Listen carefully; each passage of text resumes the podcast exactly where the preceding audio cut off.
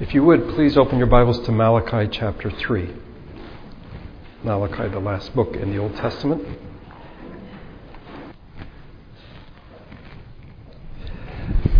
Last Sunday, I opened the sermon by talking about questioning God. And I am pretty sure that I made it clear that this was not something to be taken as absolute or some type of technique. I tried to make the case that there are at least two ways we question God. One is not sinful, in my opinion. The other one is, again, in my opinion.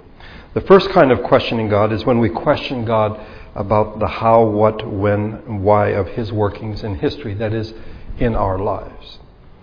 Why have these things happened?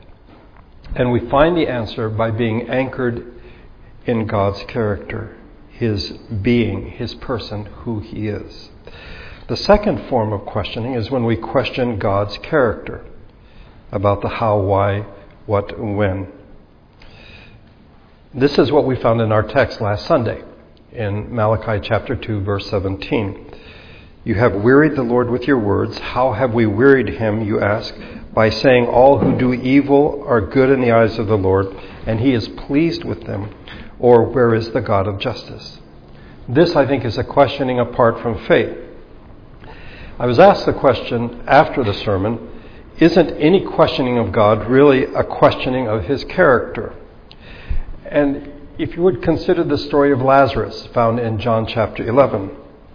Uh, Jesus has been given word that his good friend, his very good friend Lazarus, is sick, and rather than, you know, taking off and getting down to Lazarus, Jesus delays and Lazarus dies. Then they go to be with the family. When Martha, that is Lazarus' sister, heard that Jesus was coming, she went out to meet him, but Mary, the other sister, stayed at home. Lord, Martha said to Jesus, If you had been here, my brother would not have died. In other words, your presence would have kept him from dying. Simply put, your absence is, in, in essence, responsible for his death. You should have been here. Uh, this is a questioning, I think. I don't know that it's necessarily a questioning of character, but one could say that, in essence, any questioning of God, somewhere in there is a questioning of his character.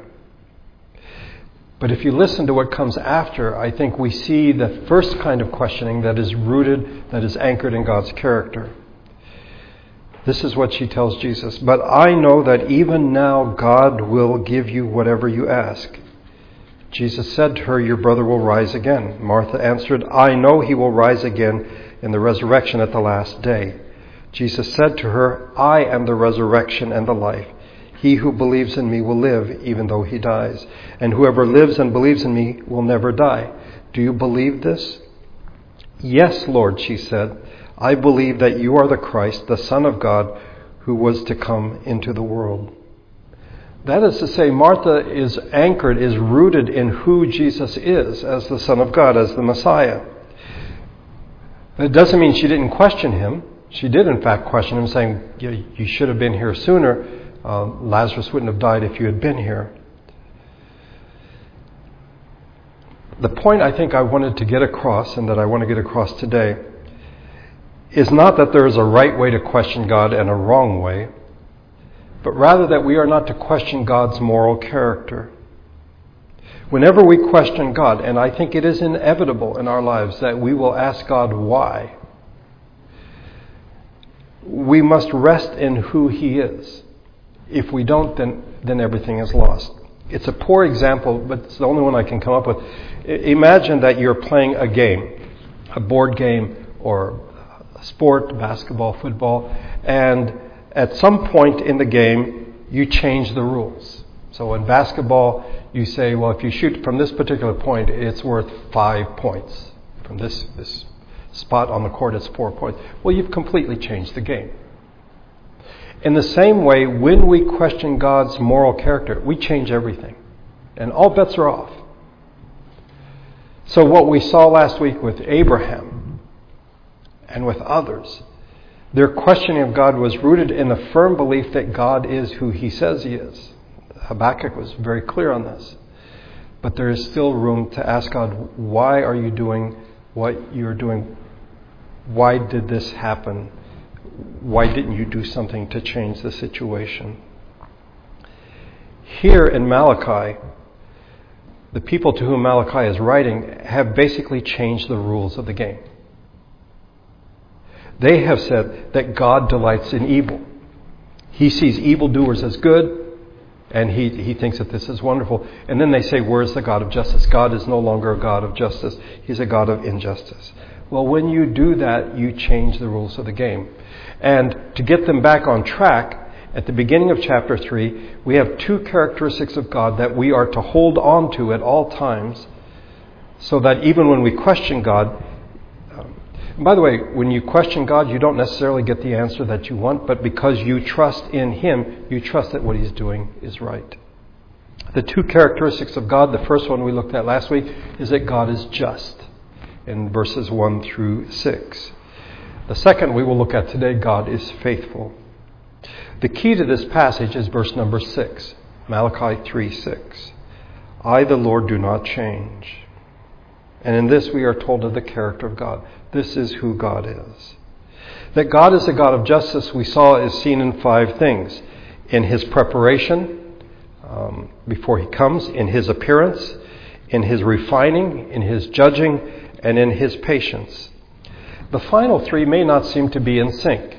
Yeah, the, the refining, we talk about soap and uh, fire, um, what fire does to separate uh, the impurities from metal, what soap does in getting dirt away from clothes or out of clothes. Uh, that's what God will be doing with his people. And that seems to fit in with judgment. But what about the patience? Patience seems to cancel out the refining and the judging. Or I would say that judgment and refining seem to cancel out patience because why doesn't God just let them go along their way? If you look at verse number 5 of chapter 3, so I will come near to you for judgment, and I will be quick to testify against sorcerers, adulterers, and perjurers, against those who defraud laborers of their wages, who oppress the widows and the fatherless, and deprive aliens of justice. But do not fear me, says the Lord Almighty. This is a result of people who don't fear God. Because they don't fear God, then they do these things. And God, in fact, will seek to correct them but he is patient. The patience seems out of place, but it is in fact the character of God. The central point of the passage, as I said, is found in verse number six. I read the first part a minute ago I, the Lord, do not change. But you, O descendants of Jacob, so you, O descendants of Jacob, are not destroyed. And now we come to see God's grace, God's character, God's patience, that He is reliable, He is dependable. And Israel should thank God that He is a God of patience, because otherwise they would have been destroyed long ago. God's unchanging character and purpose is the reason that Israel was still around. They are unfaithful, God is faithful. They broke the covenant, God keeps the covenant. This is who God is. He is gracious, He does not change. And there's more to this, and we'll see this in, in a minute. God is faithful. Now that we are more comfortable with the idea that God doesn't change, then we hear of his faithfulness. We're like, yes, that, that makes sense. God doesn't change. God is always faithful. When we consider how he continued to deal with these heart hardened people, instead of rejecting them and ceasing to show them any affection, he shows them how persistent, how lasting, how constant his love has been. God's faithfulness will be seen in three things. The first is in his call. Look at verse number seven. Ever since the time of your forefathers, you have turned away from my decrees and have not kept them. Return to me, and I will return to you, says the Lord Almighty. But you ask, How are we to return? If you were to summarize the Old Testament prophets into one word, it would be the word return. Uh, in the New Testament, we would call it repentance. But in the Old Testament, it is returning. They are to turn, they're to do a 180 and come back to the Lord. We hear this from Zechariah early in his book. Therefore, tell the people, this is what the Lord Almighty says Return to me, declares the Lord Almighty, and I will return to you, says the Lord Almighty. Do not be like your forefathers, to whom the earlier prophets proclaimed, This is what the Lord Almighty says Turn from your evil ways and your evil practices. But they would not listen or pay attention to me, declares the Lord. This has been what the prophets have been saying for centuries. Turn from your wicked ways, your sin, and return to God. Turn and return to God. Once again, here in the last book of the Old Testament, and as I said, after Malachi, it will be 400 years before there will be another prophet from God. The last words that come from God are that they are to return. They are to reverse their direction, and instead of focusing on self and sin and idolatry, they are to turn around. They are to turn around and look in faith to the God of promise. We've seen, though, that they ask, Where is the God of justice? Um, the problem with Malachi's audience, and I suspect often with us, is they thought they were innocent. They thought they were innocent. And that's why the question at the end of verse number 7, how are we to repent, is not a question of what is the procedure for repentance? What is the right, what are the steps in repentance? The question is, why do we need to repent? What have we done that, that is makes us needing to repent. What it doesn't make sense to us. We don't think we need to repent. We don't think we need to return. We're already there. Why does Malachi tell us that we need to return? How can, how can one or how should one deal with such people? People who want the blessing of God but don't want to obey God who want to be in covenant with God, but they don't want to live up to their side of the bargain. They're like, we are innocent. What do you say to people who are who think that they're innocent or who say that they're innocent when in fact they're not? What are you supposed to say? Well, what God does is He points to one specific area in their lives in which they are not innocent, in which they are guilty of breaking the covenant. And that is tithing, which comes up in verse number 10. It's not to say it was their only sin, it's not to say that it was their worst sin. But it is, I think, a very tangible and a very visible sin. And I suspect that in part is, is why it has been mentioned. What we see is that they are willing to cheat God what was due him, and they are w- willing to neglect God's people. As we will see, tithing was not simply for God, it was to take care of those who were in need.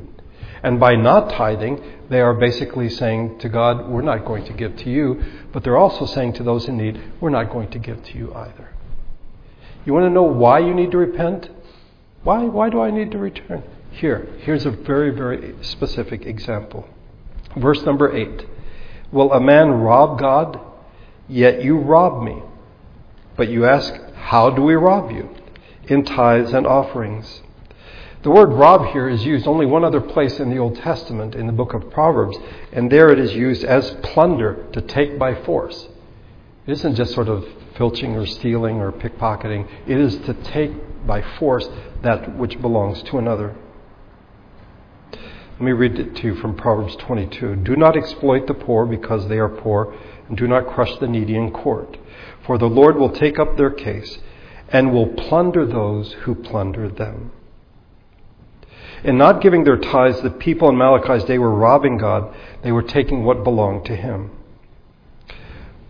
This is the very touchy side. What tithing, giving? What are we to make of it? Well, before the law was given to Moses, we have two mentions of tithing. The first one is with Abram before he became Abraham. Um, his nephew Lot, who was living in Sodom and Gomorrah, and various kings there were taken by force by Chedorlaomer and his allies. And Abraham gets his, I think, 318 servants, and they go out and they rescue Lot and get back all the things that were taken. As he is returning, he is met by a mysterious figure, to us at least, a man named Melchizedek, who is the king of Salem or Jerusalem, and he is called a priest of God Most High. And he blessed Abram, saying, Blessed be Abram by God Most High, creator of heaven and earth. And blessed be God Most High, who delivered your enemies into your hand. Then Abram gave him a tenth of everything. Um, in a sense, that's the end of the story. And Melchizedek will show up again, I think, in Psalm 110, and then later in the book of Hebrews, just this character who sort of shows up and disappears.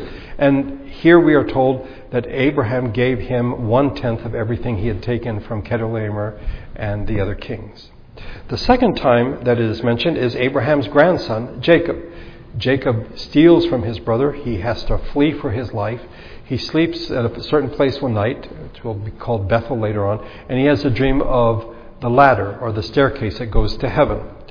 Uh, he had a dream in which he saw a stairway resting on the earth and with its top reaching to heaven, and the angels of God were ascending and descending on it. There above it stood the Lord, and he said, I am the Lord, the God of your father Abraham, and the God of Isaac. I will give you and your descendants the land on which you are lying. Your descendants will be like the dust of the earth, and you will be spread out to the west and to the east, to the north and to the south. All the peoples on earth will be blessed through you and your offspring. By the way, this is what God told Abraham as well. I am with you and will watch over you wherever you go, and I will bring you back to this land. I will not leave you until I have done what I have promised. Jacob wakes up. Then he made a vow, saying, If God will be with me and will watch over me on the journey I am taking, and will bring me or give me food to eat and clothes to wear, so that I return safely to my father's house, then the Lord will be my God. And this stone that I have set up as a pillar will be the Lord's house, and of all that you give me, I will give you a tenth. This, for me, is not uh, an example I think I want to follow. Basically, Jacob's like, if you give me everything I want, then I will tithe. Well, what if God doesn't give him everything he wants? So this seems to be, he's trying to quid pro quo, he's trying to uh, bargain with God, somehow trying to buy him off, saying, If you bless me, then I will give you a tenth. Um, again, I, I don't think this is an example that we are to emulate. It is in the law that tithing is laid out.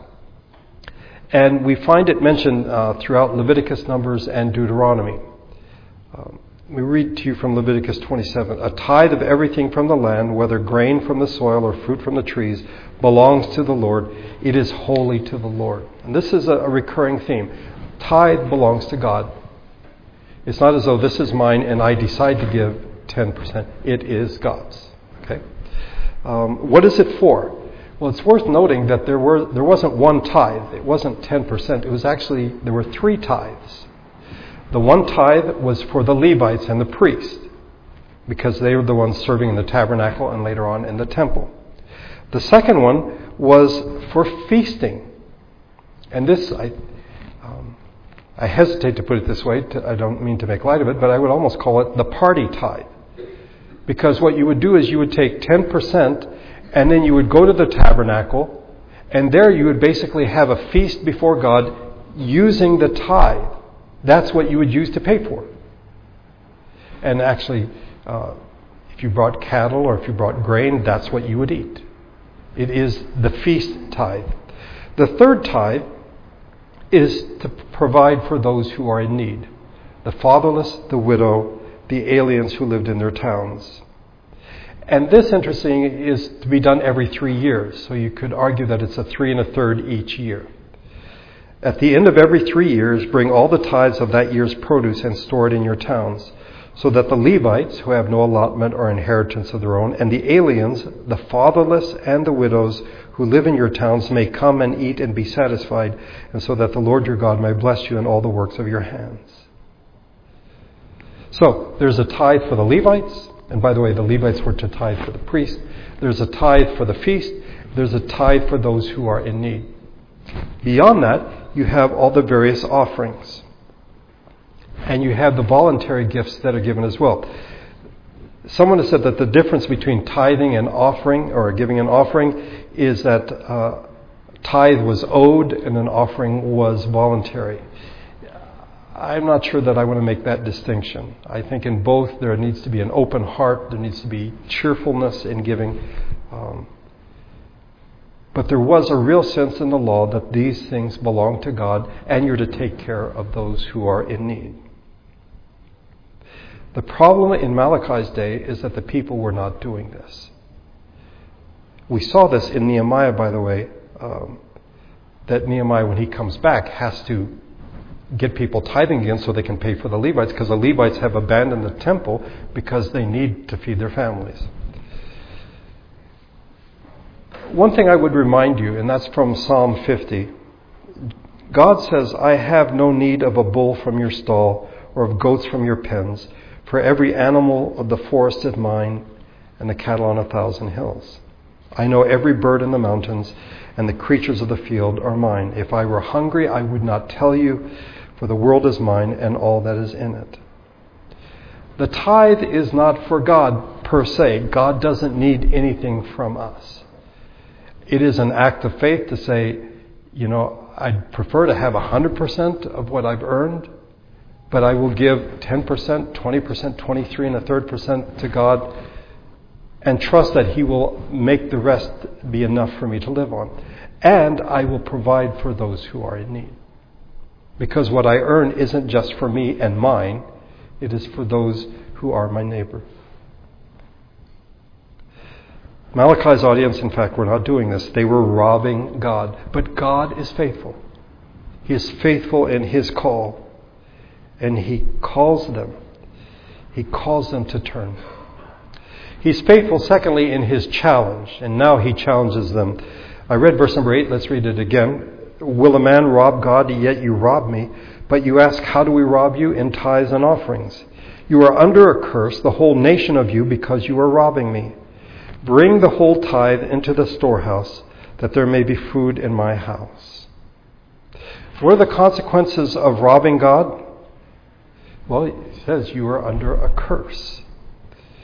You may remember that there are two options open to God's people and to all people blessing or cursing. And either we obey God and He will respond in blessing, or we disobey God and He responds with cursing. If we do not obey, as they were not obeying, we should not expect God to bless us.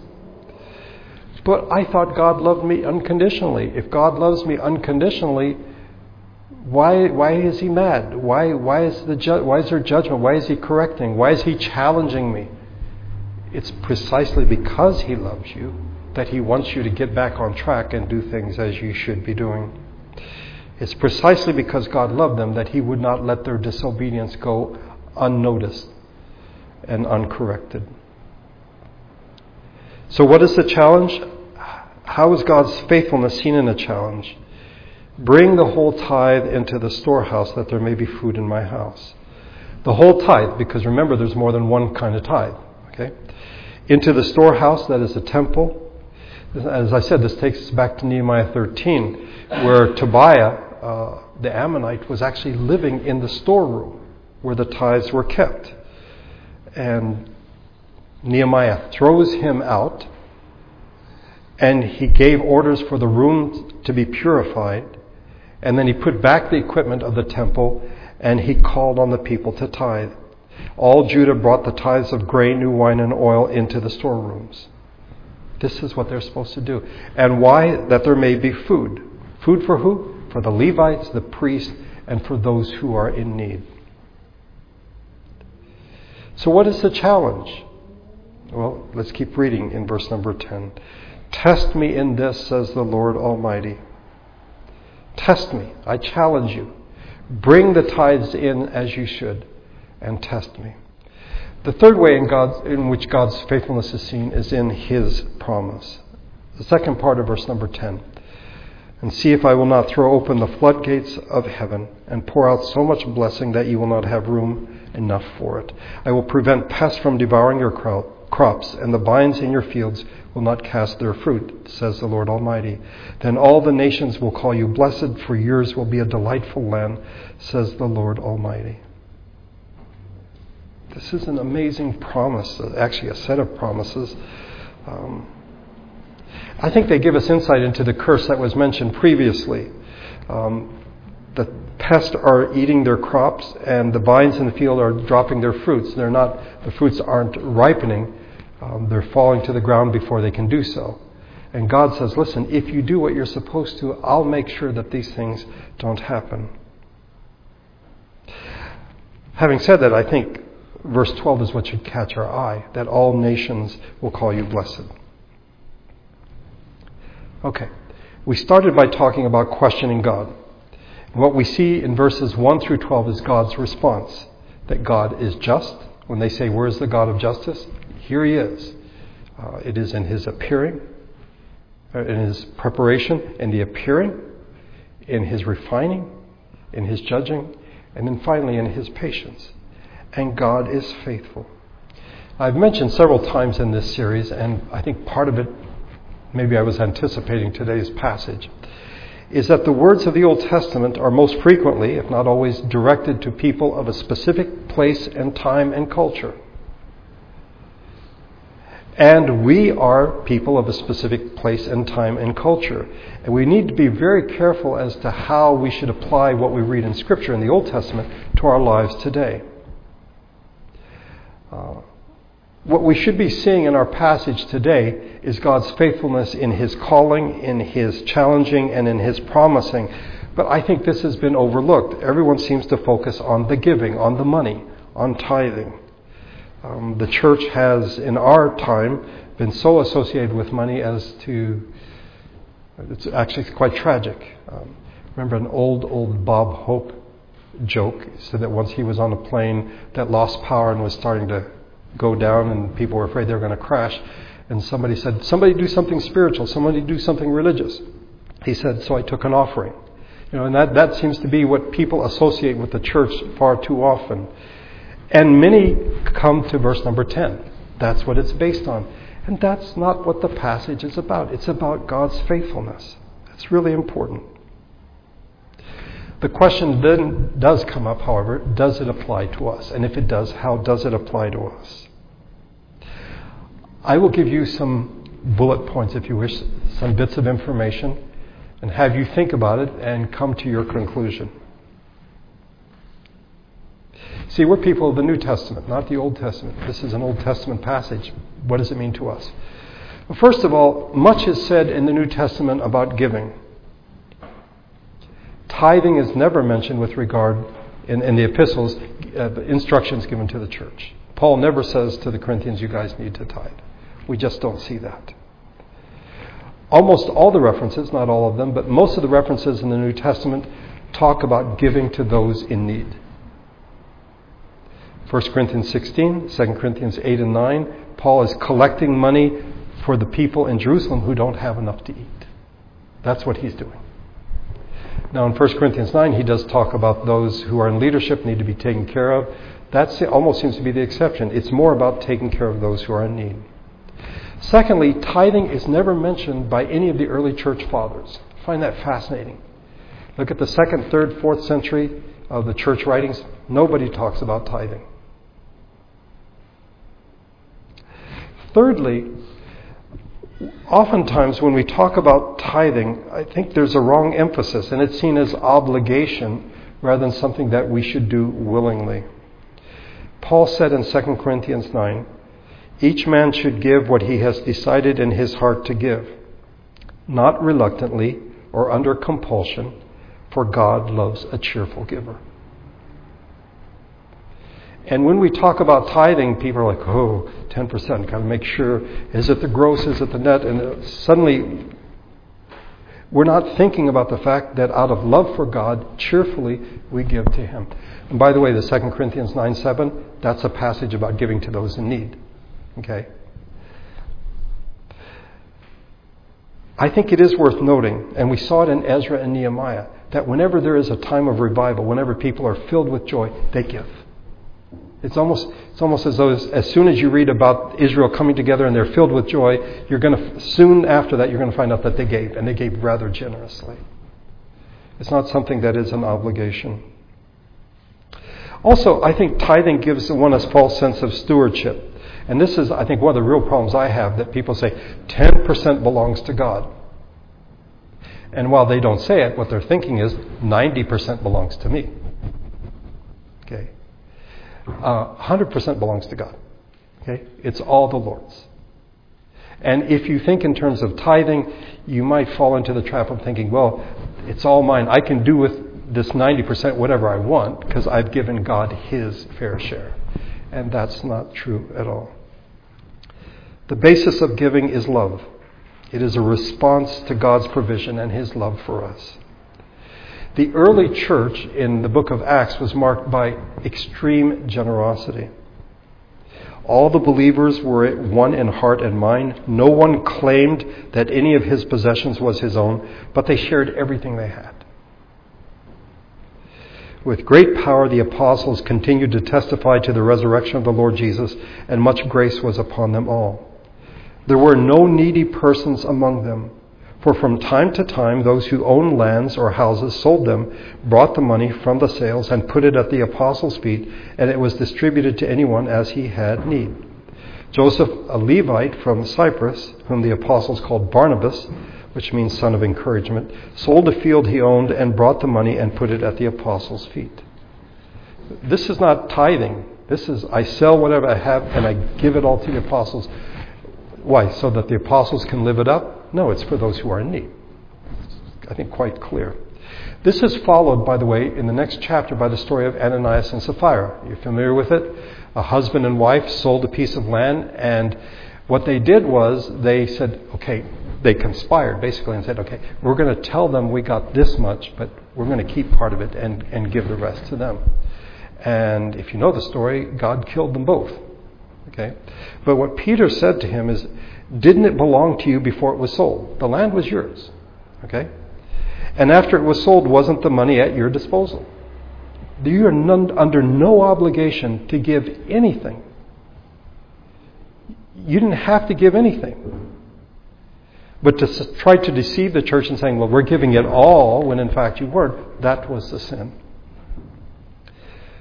There's to be no obligation in our giving. It is to be done cheerfully and it is to be done voluntarily. Now, having said all that, okay, this is not the primary point of this passage. It is the reality that God does not change. God is just and God is faithful. And while our circumstances may scream the opposite, our circumstances may say to us, God is not just. God is not faithful. The reality is, He is. God is faithful and He is just. And that is what we should anchor our faith in. You know, you, a ship puts down an anchor. It doesn't mean it's going to just stay there. It might be blown here and there. It, it might strain at the anchor, but it, it is anchored. And the circumstances in our lives may, in fact, really challenge us to say, Boy, I, I want to believe that God is just. I want to believe that He's faithful, but what is going on? God is just. God is faithful. God does not change. And we should put our faith in Him. Let's pray together.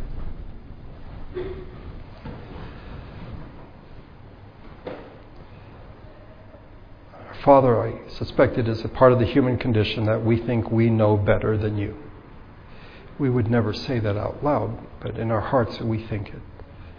That our circumstances are not what we imagined, what we planned for, what we want.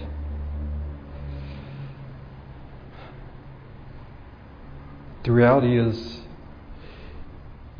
you are the Lord God Almighty. You do not change. You are just and you are faithful. And you have given us far more than our daily bread. You take care of us. You care for us. I thank you for your justice and for your faithfulness. And may we receive your call, your challenge, but above all, particularly during this Advent season, recognize your promises that are fulfilled in the Lord Jesus. Thank you for all that you have given us. May you give us open hearts, open hands, generosity May we be generous because we know that all things come from you, that you will take care of us. You always have.